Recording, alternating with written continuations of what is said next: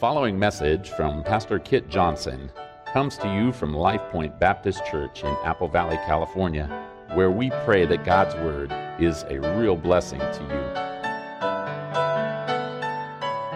Matthew chapter 7, and uh, we've been working our way through the Sermon on the Mount, and uh, the goal is, is to finish it out uh, before the end of the year, so we're getting towards the end. And uh, we're going to be in verse 6 today. And uh, I'll tell you up front, this is kind of a, this is a, a, strange verse, all right? This is a strange verse. So this is your first time with us today. Uh, this will be a little bit of a strange sermon, all right? Uh, a little bit of a different verse. And, um, and uh, I'm a strange guy, so it all goes together. Um, but uh, Matthew chapter 7, and for the sake of context, I want to begin reading in verse 5. It says, Do not judge so that you will not be judged. For in the way you judge, you will be judged, and by your standard of measure, it will be measured to you. Why do you look at the speck that is in your brother's eye, but do not notice the log that is in your own eye? Or how can you say to your brother, Let me take the speck out of your eye? And behold, the log is in your own eye. You hypocrite. First take the log out of your own eye, and then you will see clearly to take the speck out of your brother's eye. Do not give what is holy to dogs, and do not throw your pearls before swine, or they will trample them under their feet and turn and tear you to pieces.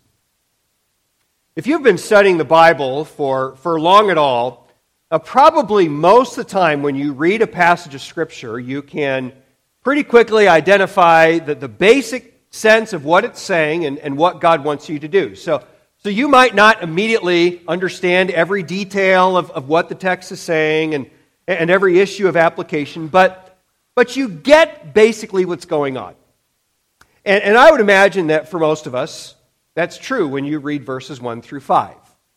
That you can read that verse, and even if you've never read it before, that you can recognize that Jesus is confronting judgmentalism. And, and he's telling us that we need to worry about our own problems before we worry about fixing other people's problems. That's pretty basic, pretty easy to see. But verse 6 is a different story. I remember back in 2007, uh, we were in, at the church in Michigan, and, and I remember that my pastor was preaching through Matthew, and, and he came to this verse, and, and I had been through Bible college. I was uh, well through my seminary education, and he read this verse, and I'll, I'll admit, that I had never thought seriously about verse 6, and I had no idea what this verse was saying. And then he explained the verse, and then he started to apply the verse, and I was sitting there thinking, what in the world is he talking about? And, I remember uh, that week having f- conversations with sem- several of my seminary friends, and, and we were all trying to wrap our brain around what Jesus means in Matthew 7, verse 6. So, so this is a hard verse. And it's an especially hard verse to know how to apply. But it is the words of Jesus. It's authoritative, it's important, and I think we're going to see today, Lord willing, that, that it really does have some, some very valuable and very practical significance for us as we seek to minister and serve on our Lord's behalf. So, so let's jump into this verse today, and, and I'd like to begin uh, this morning uh, with some definitions. All right, so, so, so notice before we get to the definitions that, that, this is, that this verse is clearly in the form of a proverb. All right, so, so Jesus here is not talking about literal dogs, hogs, and pearls. He's, he's using metaphors, he's using illustrative language to make a spiritual point. So, so it's important that, that we just here at the outset think about what exactly is he talking about here. So, so first of all, in, in this proverb, holy and pearls are metaphors for the gospel. All right? Now, now, now a good question to ask whenever you, you try to interpret a, a more, uh, a little more hard to understand verse such as this one and, and particularly a biblical metaphor, is, is does that metaphor appear anywhere else in the Bible that would help us understand what the author means? And, and, and the Bible helps us out here. So, Uh, Matthew chapter 13, verses 44 through 46 say this. They say, The kingdom of heaven is like a treasure hidden in the field, which a man found and hid again, and from joy over it, he goes and sells everything that he has and buys the field. Again, the kingdom of heaven is like a merchant seeking fine pearls. And upon finding one pearl of great value, he went and sold everything that he had and bought it. So you can see that in those two parables, Jesus compares uh, the gospel of the kingdom, which, which is almost identical to the gospel of, that, that we have in, in the death, burial, and resurrection of Christ. So, so he compares the gospel to a treasure, and he compares it to a pearl of great price. And it makes good sense that, that Jesus is, is talking about a similar idea in our text for today. That, that Jesus is thinking of the gospel as a precious treasure, as a pearl of great price. Now, I will say that a few people have tried to come up with other meanings uh, of this parable altogether, or this, this metaphor. And, and, but, but, but none of them are very convincing. I, I, read through a few different ideas, you know, ways that people understand this verse this week, and, and none of them made any sense at all. So, so New Testament scholars are almost unanimous in, in believing that our text is talking about the gospel and talking about gospel proclamation. So, so Jesus declares that the gospel is holy. And really, that's probably here a picture of, of, of, sacred meat that had been offered on the altar, and it is precious like pearls, which in the ancient world were even more valued than they are today. So, so, so Matthew here is talking about the gospel. And then, secondly, we need to define well, what are the dogs and the hogs? And so, dogs and pigs are, are people who knowingly scorn the gospel. Now, now it's interesting, uh, again, here, that, to, to help the, to let the Bible help us interpret this, that there's only one other place in the Bible where, where dogs and pigs are, are used together as an illustration. And this verse uh, is helpful for understanding our text. So, 2 Peter chapter 2, verse 22, uh, Peter here is talking about false teachers who had, who had influenced the church. And he says it has happened to them, speaking of these false teachers, according to the true proverb a dog returns to its own vomit, and a sow, after washing, returns to wallowing in the mire. So we went through 2 Peter uh, last winter, and, and, maybe you recall uh, that uh, that these false teachers had, had known the gospel. They had at one time professed to believe the gospel. And, and now they had walked away from Christ, and it wasn't just that they had walked away from Christ, they were encouraging other people to resist Christ as well. They were hostile towards the gospel and to gospel ministry. And, so Peter here compares them to dogs and hogs. And, so verse, our text, chapter 7, verse 6, compares people who scorn the gospel to dogs and to pigs. Now, he's not saying they're literally dogs and pigs. You know, that, that he's saying that he despises them or hates them. And I think we've got to be careful not to go further here than what Jesus means. But, but, but he is saying that, but he is making a comparison. And that's strong language, right? But, but Jesus is saying that opposing the gospel is a serious matter. And I believe uh, that it will help us understand, and I believe it will help us understand our text uh, if, if we just walk through several other passages of Scripture where, where this idea comes up and we can see it fleshed out. So, so we're going to do a little bit of a tour through the Bible. So turn over to Matthew chapter 10. Matthew chapter 10. All right, so, so you're hearing this verse, and you're thinking, all right, so God is saying that when people reject the gospel, don't cast your pearls before swine and don't, uh, don't give your sacred meat to them. So, so what does that mean?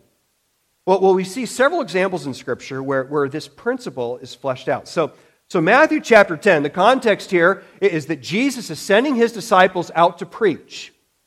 All right? And, and, and notice how he tells them to respond to people who reject them. It says in verse 11 and whatever city or village you enter, inquire who is worthy in it, and stay at his house until you leave that city. As you enter the house, give it your greeting. And if the house is worthy, give it your blessing of peace. But if it is not worthy, take back your blessing of peace.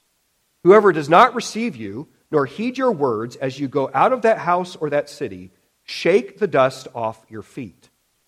Now, now shaking the dust off there is a symbolic gesture to, to symbolize God's rejection of them. So, so these people reject the gospel that the disciples are preaching. And Jesus says if they reject the message, then you reject them. Now turn over to chapter 15. Chapter 15 of Matthew. All right? And uh, I want to read verses 12 through 14. So, so Jesus has just made a strong announcement uh, against the Pharisees for, for their hypocrisy. And verse 12 says, And the disciples came and said to him, Do you know that the Pharisees were offended when they heard this statement? But he answered and said, Every plant which my heavenly Father did not plant shall be uprooted. Let them alone. They are blind guides of the blind. And if a blind man guides a blind man, both will fall into the pit.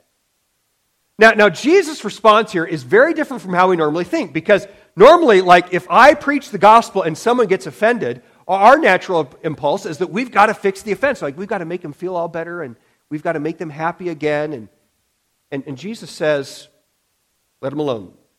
They're blind, they don't have any interest in what I'm saying, and don't bother. And then turn over to Acts chapter 13. Acts chapter 13.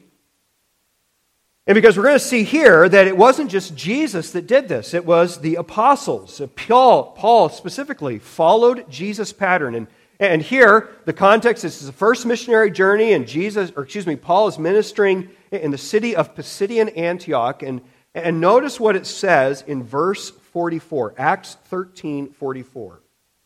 It says, The next Sabbath, nearly the whole city assembled to hear the word of the Lord. But when the Jews saw the crowd, they were filled with jealousy and began contradicting the things spoken by Paul and were blaspheming. And Paul and Barnabas spoke out boldly and said, It was necessary that the word of God be spoken to you first, since you repudiate it and judge yourselves unworthy of eternal life. Behold, we are turning to the Gentiles. For so the Lord has commanded us. I have placed you as a light for the Gentiles, that you may bring salvation to the ends of the earth. And when the Gentiles heard this, they began rejoicing and glorifying the word of the Lord. And as many as had been appointed to eternal life believed. And the word of the Lord was being spread through the whole region. But the Jews incited the devout women of, of prominence and the leading men of the city and instigated a persecution against Paul and Barnabas and drove them out of their district. But they shook off the dust of their feet in protest against them and went to Iconium. So, so you can see again there that the Jews, they, they aggressively resisted Paul's ministry. They, they, they didn't just reject the gospel, they were trying to stop other people from believing as well. And, and so before Paul left town, he shakes the dust off his feet, which is exactly what Jesus had told the disciples to do in Matthew chapter 10 if someone rejected their message. So, so Jesus is doing the same thing here that, that when they reject him, he essentially rejects them. And then turn over to Acts 18. We'll look at one more example, Acts 18. And Paul is ministering in the city of Corinth. And notice what he says in verses 5 and 6. Acts 18, verse 5, it says, But when Silas and Timothy came down from Macedonia, Paul began devoting himself completely to the word, solemnly testifying to the Jews that Jesus was the Christ. And when they resisted and blasphemed, he shook out his garment and said to them, Your blood be on your own heads. I am clean. From now on, I will go to the Gentiles. So, once again, we see the exact same pattern, and I'd like to just note four patterns in all these passages we've looked at, and there's a couple others that we could have looked at as well.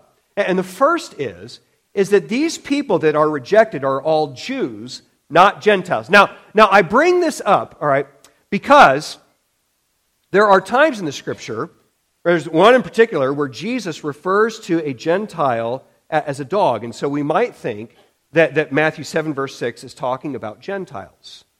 And that was one of the first thoughts that came to my mind. But when you look at all these passages, when, when Jesus and Paul turn away from people or shake the dust off their feet, it's always Jews.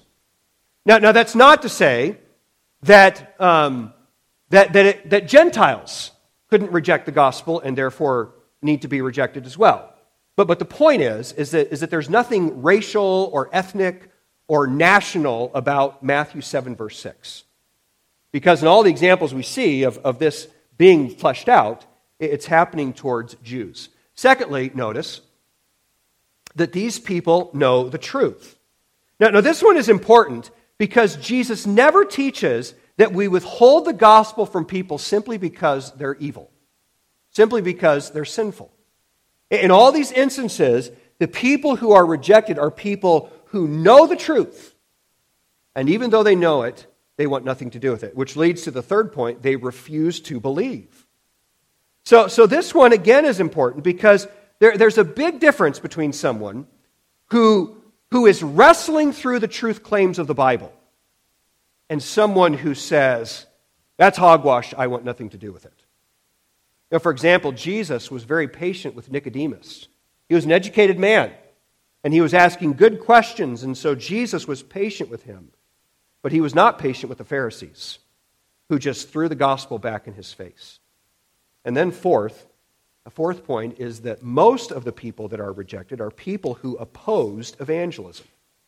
Now, that's not necessarily true all the time. Uh, Matthew 10 never says anything about that. And there's another example in, in Acts chapter 28 where, where Paul is preaching the gospel to a group of Jews in the city of Rome, and, and they reject him. And so he says, I'm going to the Gentiles again. Says nothing there about them uh, necessarily being hostile, but, but, but Jesus and Paul mostly rejected people who not only refused to believe the gospel, but openly mocked it and opposed it. So, so in some folks, that, that biblical context is very important for understanding our text. So in our text, Matthew 7, verse 6, Jesus is talking about evangelistic ministry. And he is telling us how do we respond when you share the gospel with someone and they are hostile towards the message. So, what does Jesus tell us to do? Let's talk about the command. Again, he says in Matthew 7, verse 6, Do not give what is holy to dogs and do not throw your pearls before swine. Now, I'd like to begin by just pointing out the absurdity of this illustration. I don't mean that Jesus is absurd, but, but he is proposing something that to his Jewish audience would have seemed to be absurd, right? So, so first of all, let's just remember that ancient peoples did not love their dogs like lots of people do today. You know, some people, uh, you, you love your dog and, and you have a nice bed for your dog and you feed him the best food and, and you spend lots of money on your dog. But that's not what the ancient peoples did. You know, and that's how it is in, in a lot of third world countries even today that, that dogs are dirty scavengers. They're a pest. They eat trash. They are not something that, that you groom and, and give a lot of attention to. And in contrast, he mentions here in verse 6 what is holy. And that is almost certainly a reference to meat that had been sacrificed to God on the altar. And that meat was sacred, right? And so, uh, you know, it could only come from a clean animal. It had to be slaughtered in a very specific way. Uh, much of that meat could, was, was burned wholly to God. Other of it was, was, uh, was uh, given to the priests, the Levites. Some of it was reserved for the family that offered the sacrifice. But even then, you had to eat it in a very specific period of time, and you had to make sure that you were clean before you ate it. So, so, so meat that had been sacrificed to God was a sacred thing to the Jews. And so a Jew would never dream of taking meat off of the altar and throwing it to the dogs. That's absurd. The second illustration is equally absurd. You know, throwing your pearls before swine. I think we probably know right off the bat that the Jews didn't have a high opinion of pigs either. Now, now pigs taste good. I like pigs on my plate. But I grew up on a hog farm, and pigs are disgusting creatures. You know, I mean, they, are, they, they, they will eat anything. You know, they will, I mean, they will eat their own manure. They, they love to rest in their own manure. They are disgusting animals if you really pay attention to them. And of course, most importantly to Jesus' Jewish audience, they were unclean according to the law. And in contrast, pearls are, are very precious, very valuable. You know, so ladies, imagine if your husband gives you a, a, a pearl necklace for Christmas, and it's not fake pearls, you know they're real. Or he gives you a, a diamond ring. I mean, then imagine you, you get this thing for Christmas, and you walk outside, and you just chuck that necklace into a hog lot. Like you would, you would never do that, right?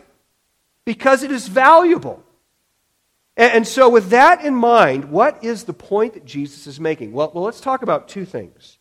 And first of all, Jesus is teaching that knowingly scorning the gospel is a grave sin.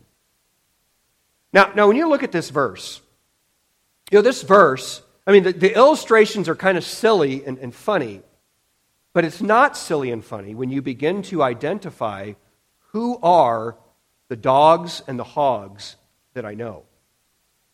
Now, there's probably some of you that are sitting there right now, and, and when you look at this verse and you're thinking about the application of this verse, you, you start to think about your children, or your parents, or a sibling, or someone else that you love that has heard the gospel many times, and you desperately want to see them get saved. And then every time you bring up the gospel, they put up their hands.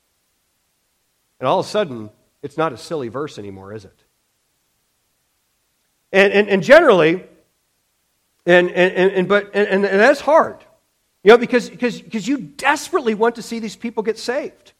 You pray for them to get saved. And so every time you're with them, you want to share the gospel with them. And of course, Jesus does not mean that anyone is literally a hog or a dog.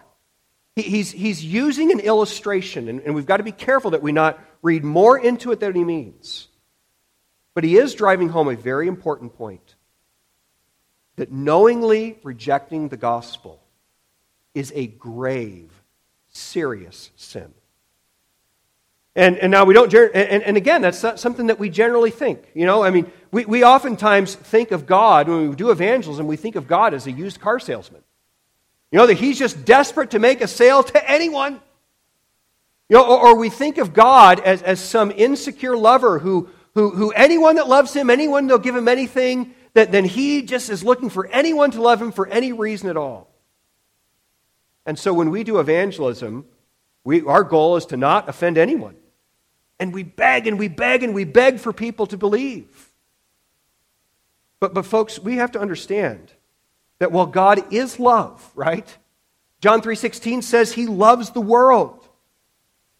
God also demands worship. And the gospel is not just a gift, it is a command to repent. And when someone refuses that command, God says to them through an evangelist or through the Word of God, repent. And they say, no. No, God. I'm going to do my own thing then he is defying the living God. He is not just rejecting a gift, he is rebelling against God. So, so yes, Jesus loves people, and you should too. Now, I think of, of Romans chapters 9 through 11. I mean, Paul longed for the salvation of his fellow Israelites. He says in Romans 9 that, that he would give his own soul, if he could, to see the Jews saved. But we've seen multiple times in the book of Acts that when they refused to hear, he, re- he stopped preaching. And so we must recognize, folks, that it is a rebellious, serious sin to reject the gospel. And then, secondly, we should not continually plead with the scorner to receive Christ.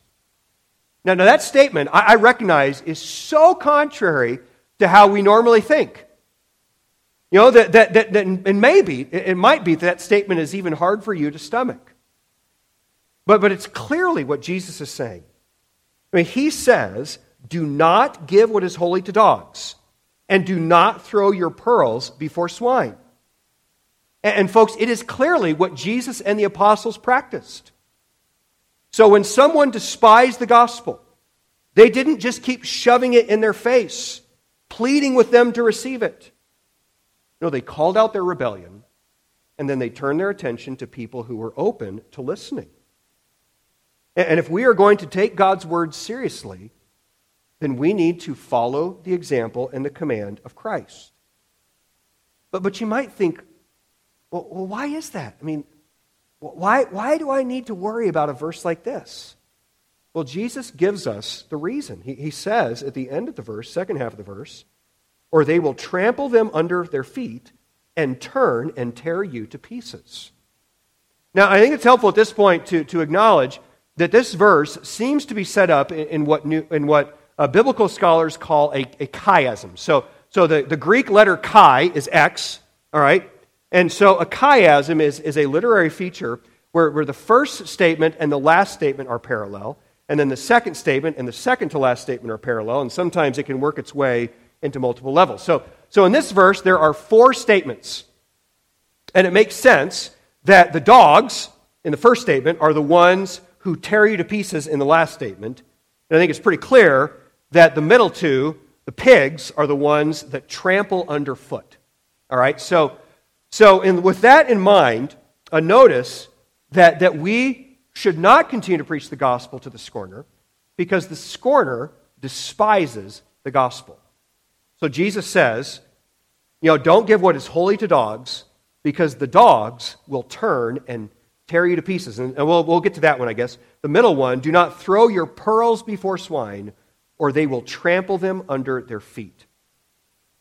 Now, again, just imagine you've got this valuable pearl necklace. And, um, and imagine throwing it into a hog lot. Now, now, most of you don't have any experience with hog lots. I do. And they are disgusting, sloppy places. And, and so you take something that is very precious and you throw it in the hog lot. And, and what is that pig's response going to be? Does he look at that pearl necklace and think, wow, that's beautiful? That's really valuable. I'm going to pick it up and I'm going to put it up on, you know, up high in my hog pen and I'm going to, I'm going to keep it out of the mud and I'm going to just sit there and stare at it. No, the pig looks at that thing and he thinks, he maybe takes, tries to take a bite of it to see if it's food. Like, that's not food. And he spits it out and he walks all over it. You know, that, that pearl necklace has no value to a hog. He, he has no appreciation of its significance. To him, it's no better than any other of the rocks that are on the ground. And Jesus' point is that a scorner does not see the incredible value of the gospel. Now, now, we've heard it, right? You go and share the gospel with, with some people in our culture, and, and they say, you know, religion is just a crutch for weak people. I'm not weak, so I don't need that, that crutch. Or you share the gospel, and they're like, oh, that's just a fable. That's just a myth. That didn't really happen. I don't want anything to do with that. Or, or we watched uh, the American Gospel movie this summer. You know, and, and, and the, you know, the, the one guy in the video said, you know, the gospel is not just not true. He said that it is cosmic child abuse, that, that God would, would kill his own son. That's horrible. It's a terrible message. And so he rejects the gospel. And, and Jesus says that when people have that response, and when you continue to cast your pearls to hogs, all you're doing is giving them more opportunities to trample and mock this most precious message. And all you're accomplishing is that you are subjecting the gospel to dishonor and scorn. And Jesus says that is not acceptable. It is not acceptable. The gospel cost Jesus his life. It is the most precious message ever told. And it must be treated with honor and respect. So if someone despises the gospel, mocks the truth of the gospel, they do not deserve to continue receiving it. Now, now if you're not convinced, you know, let's just imagine a, a scenario. You know, let's imagine that, that your family, um, that you have a baby in your home that you, for whatever reason, can't keep. You, you can't keep this baby, but you love this baby, and so you need to find a home for this baby. And so you walk over to your neighbors. You know, tears coming down your eyes. You, you, you, can't, you, you have to give up this baby. You walk over to your neighbor's house and you say, You know, I, I can't keep my baby. Will you please raise my child? And your neighbor looks at your baby and just begins to laugh, like, What an ugly baby! I don't want your baby. And he kind of smacks it and walks away. Now, now what are you going to do at that point? Are you going to say, Oh, please, please take my baby? Please take my baby? No. You're going to say, This is my child, and my child deserves to be respected and honored. You will not dishonor my baby like that, and I'm going somewhere else. And Jesus is, is saying roughly the same thing to us in this verse. That, that yes, you should aggressively seek to reach people with, with the gospel. But we also must honor the sacrifice of the gospel and all that it represents. We have to display the glory of the gospel. And by the way, you know, that is ultimately what's in the best interest of the sinner. You know, we, we live in a day where, where much of the American church has become so desperate for influence and, and so desperate for big statistics that, that we have watered down the offense of the gospel so that most people, so that more people will respond. And we are peddling gospel light. And very often, it's not the real gospel at all because we've taken all the offense out so that it will be acceptable. And if we're not preaching the true gospel, people are not truly getting saved. And we're not helping them at that point. And furthermore, when, when we act as if the sinner is sovereign, you know, so, so we're just begging and begging and begging them to receive Christ, even though they say time after time that they don't want Him. We aren't leading them to repentance. We're just feeding their selfish ego. And, and so you aren't loving Him by shielding Him from the weight of His rebellion. No, you love Him by helping Him to understand that God commands Him to repent. And if he, if he rejects, he does so to his own loss. So Jesus is clear do not cast your pearls before swine. And then the second reason we must, we must not continue to plead with the scorner is that the scorner may harm the messenger. Now, now, so Jesus concludes, he says, uh, of the dogs, that they may turn and tear you to pieces. Now, now the point of that last statement is that, that if you toy with an aggressive, scavenger dog, maybe one that has rabies or something like that, then, there's a good chance that he's going to bite you. Now, you may be trying to help that dog, but he's not rational. And so there's a good chance that if you mess with him, you're going to get hurt in the process. And Jesus is saying that there is no point in subjecting yourself to that sort of risk. If you persist with a scorner, there's a good chance that he's going to turn on you and do you harm. And he's already made it clear that he has no interest in listening. Now, again, I recognize that that rubs up against our natural Christian instinct. I mean, doesn't Christ want us to share the gospel without fear? I mean, aren't we supposed to, to, to run out and, and share Christ without any worry for our own lives? And of course, the answer is yes. I mean, Jesus and the apostles were willing to sacrifice everything. They were willing to die to see people get saved. But the key is, is they always went after people who were willing to listen. They didn't just throw themselves to the wolves. No, they discerned what risks were worth taking, what people were willing to hear, which people were not willing to hear, and they acted accordingly. I mean, turn over again to Matthew chapter 10 because Jesus helps us out here. You know, and again, uh, the, the context here is that Jesus is sending his disciples out to, to preach the gospel of the kingdom, and he's just said in verse 14 that if they do not receive you, to shake the dust off your feet. And then notice what Jesus says in verses 16 through 18. It says, Behold, I send you out as sheep in the midst of wolves. So be shrewd as serpents and innocent as doves. But beware of men, for they will hand you over to the courts and scourge you in their synagogues. And you will even be brought before governors and kings for my sake as a testimony to them and to the Gentiles. So, so Jesus does not sell his his disciples the idea that this is going to be all fun and roses, right? I mean, he says, You are going, you are going out as sheep in the midst of wolves. They're going to arrest you. They are going to do great harm to you as you go out and preach. But he doesn't tell them to just throw themselves the wolves. He doesn't tell them to be idiots, does he? No, he says, Be shrewd as serpents. And in our text, he is saying, Risk everything for the one who is willing to listen. But don't waste your life on someone determined to do your harm. Be strategic because your life matters and, and your ability to minister matters. And, so, so, so I recognize this is difficult. So, so to, to wrap up our time today, I'd, I'd like to just mention five conclusions based on this text. So, so the first one, I think we have to emphasize this, is that we must compel sinners to be saved.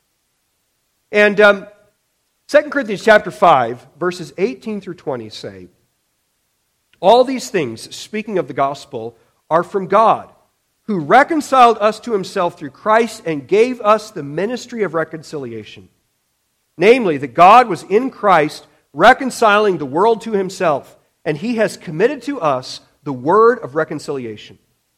Therefore, we are ambassadors for Christ, as though God were making an appeal through us. We beg you on behalf of Christ, be reconciled to God.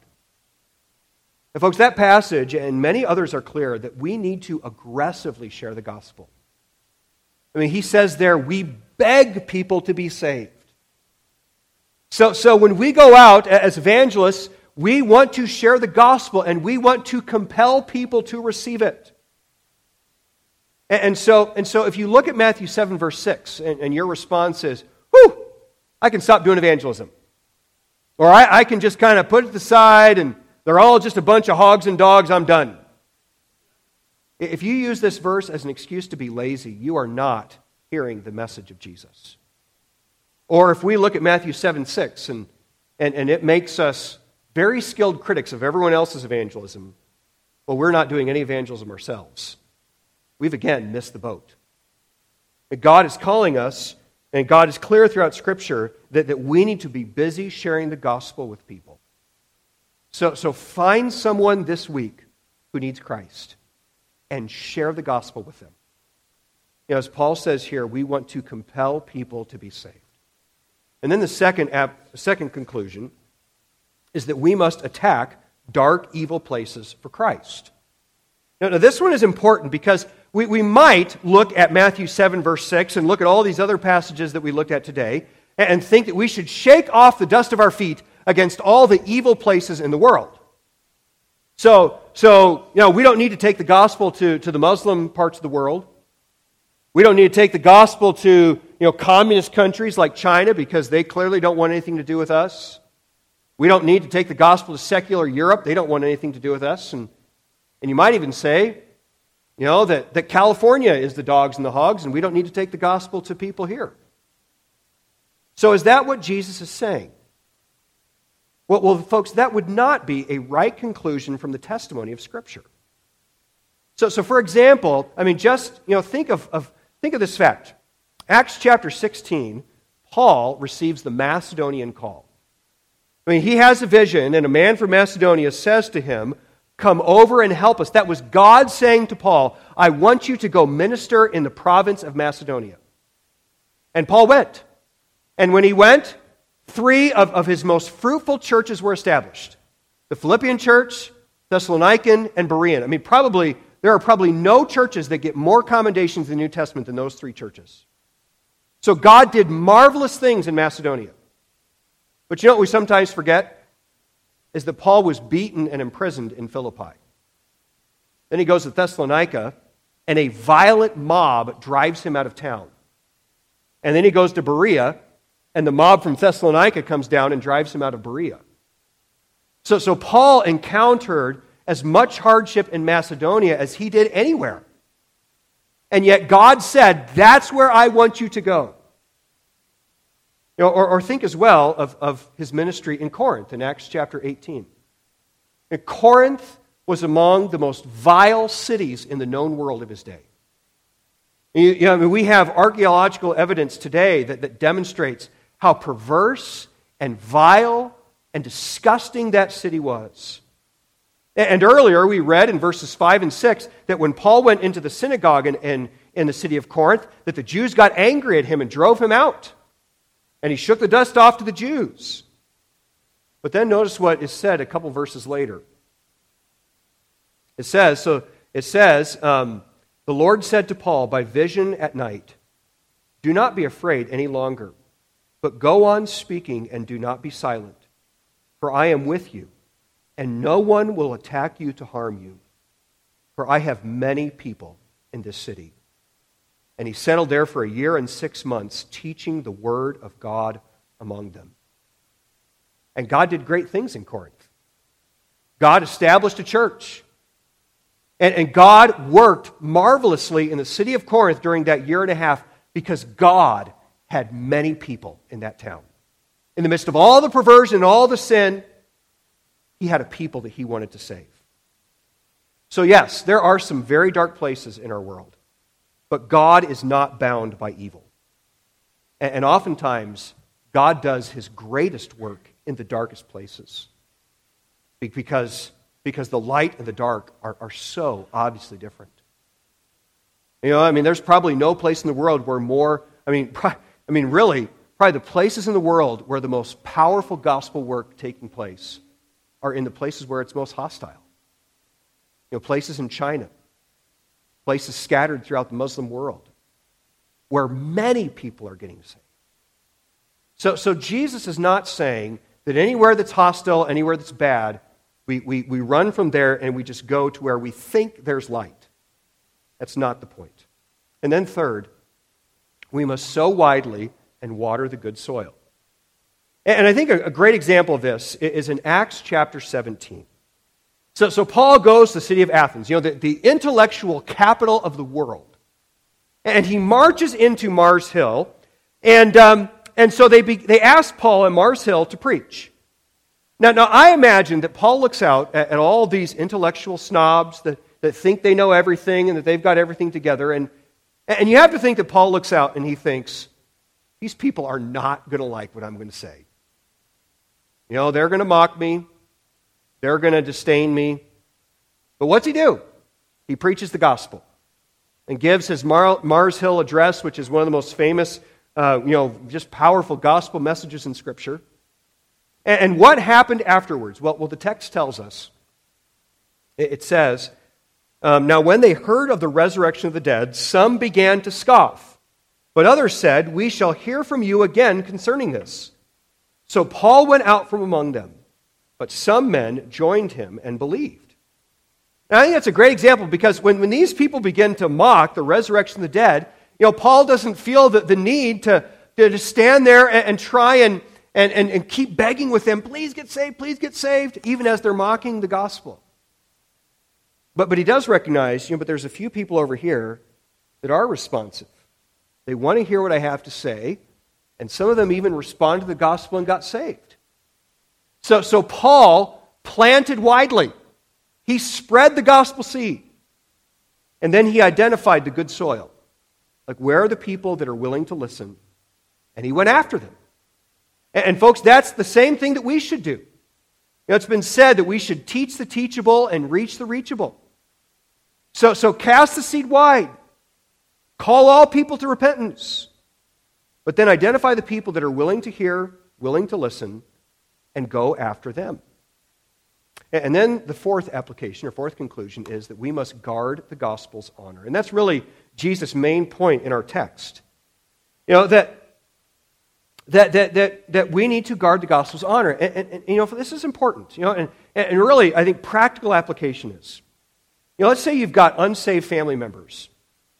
And, and, and every time you get together with these people, you feel like, I got to share the gospel. I mean, I've got 10 minutes. I got to tell them that Jesus died, you know, buried, rose again, and if they believe on Christ, they could be saved. So, so, so we feel this need, like every time I'm with this unsaved person, I got to share the gospel with them. And, uh, and I've got to just compel, compel, beg, beg, beg, get them to be saved. And, um, and Jesus is saying that that's not actually the case. When you have tried to share the gospel with someone over and over, And, and, and they're not listening, they, they scorn it. And in fact, sometimes they are offended and angry that you continue to bring it up. Then, then Jesus says, there's no reason to subject yourself to that scorn. And you're not doing that sinner any good by continuing to put him in the driver's seat. Now, I know that that's hard in real life with people that you love. You know, because if you've got an adult child, for example, who has rejected Christ, I mean, it grieves your heart. But we must prioritize the honor of the gospel even over the people that we love. As Jesus said, we must be wise as serpents and harmless as doves. And then the final application I want to make is, is I want to urge you, if you have not received Christ, to be saved today. there's a high likelihood that there is someone sitting in this room, maybe multiple people in this room, who have heard the gospel many times. And your response throughout your life has been, you know, I'm not really interested. Like, like I'll believe on Jesus when I want to believe on Jesus. And, and you like being in charge. Like you think I can receive Christ when I want to receive Christ. And, and, and I don't have to do it until I'm ready. And I may never be ready. And, and I would urge you to see today that yes, God is patient and God is loving. And very often, God does save people after years of hearing the gospel and not receiving it. You know, I mean, I just told Emma's story a few minutes ago. I, have seen that multiple times. You know, when I did youth ministry, there were kids and they had heard the gospel for 18 years, and boom, they get saved. So God is patient and kind. But you also need to understand that God is sovereign. And you are not in charge, God is. And every time the gospel is presented to you and you reject it, you're not just saying no to a Christmas gift, you are rebelling against God. You are refusing to obey God's command to repent. And, and, and you may think, I've got years and years to make my decision to follow Jesus. And the reality is, is that God may decide no more. You have rejected me long enough. You have trampled my gospel under feet long enough. And I'm done. And so do not sit here today and think and assume that you can, get it, you can do this whenever you want. If you have never repented and believed on Christ, fall on your knees before Him today repent of your sin, and receive Christ. Because you don't know how long you have. And the gospel demands your honor. Let's have everyone bow your head and close your eyes today. And so before I pray and we sing, I do just want to ask is there anyone here today that would say, you know, I, I have never received Christ as Savior? and I need to be saved. And if, if you'd like me to pray for you, or you'd like me to, or someone to reach out to you and talk, would you just raise your hand so that I can see you and, and know who you are? Anyone like that today?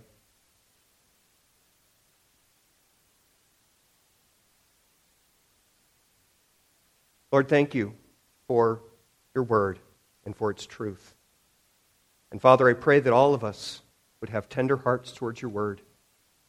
Lord, I pray if there's any here that do not know you as Savior, oh Lord, I pray that soon they would repent and be born again. Lord, I pray for those of us who know you that we would be faithful evangelists, that we would call people to be saved, and that we would also be wise and discerning, and that, Lord, we would honor you.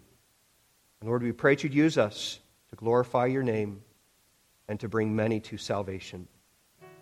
And so work in our midst, I pray. In Jesus' name, amen.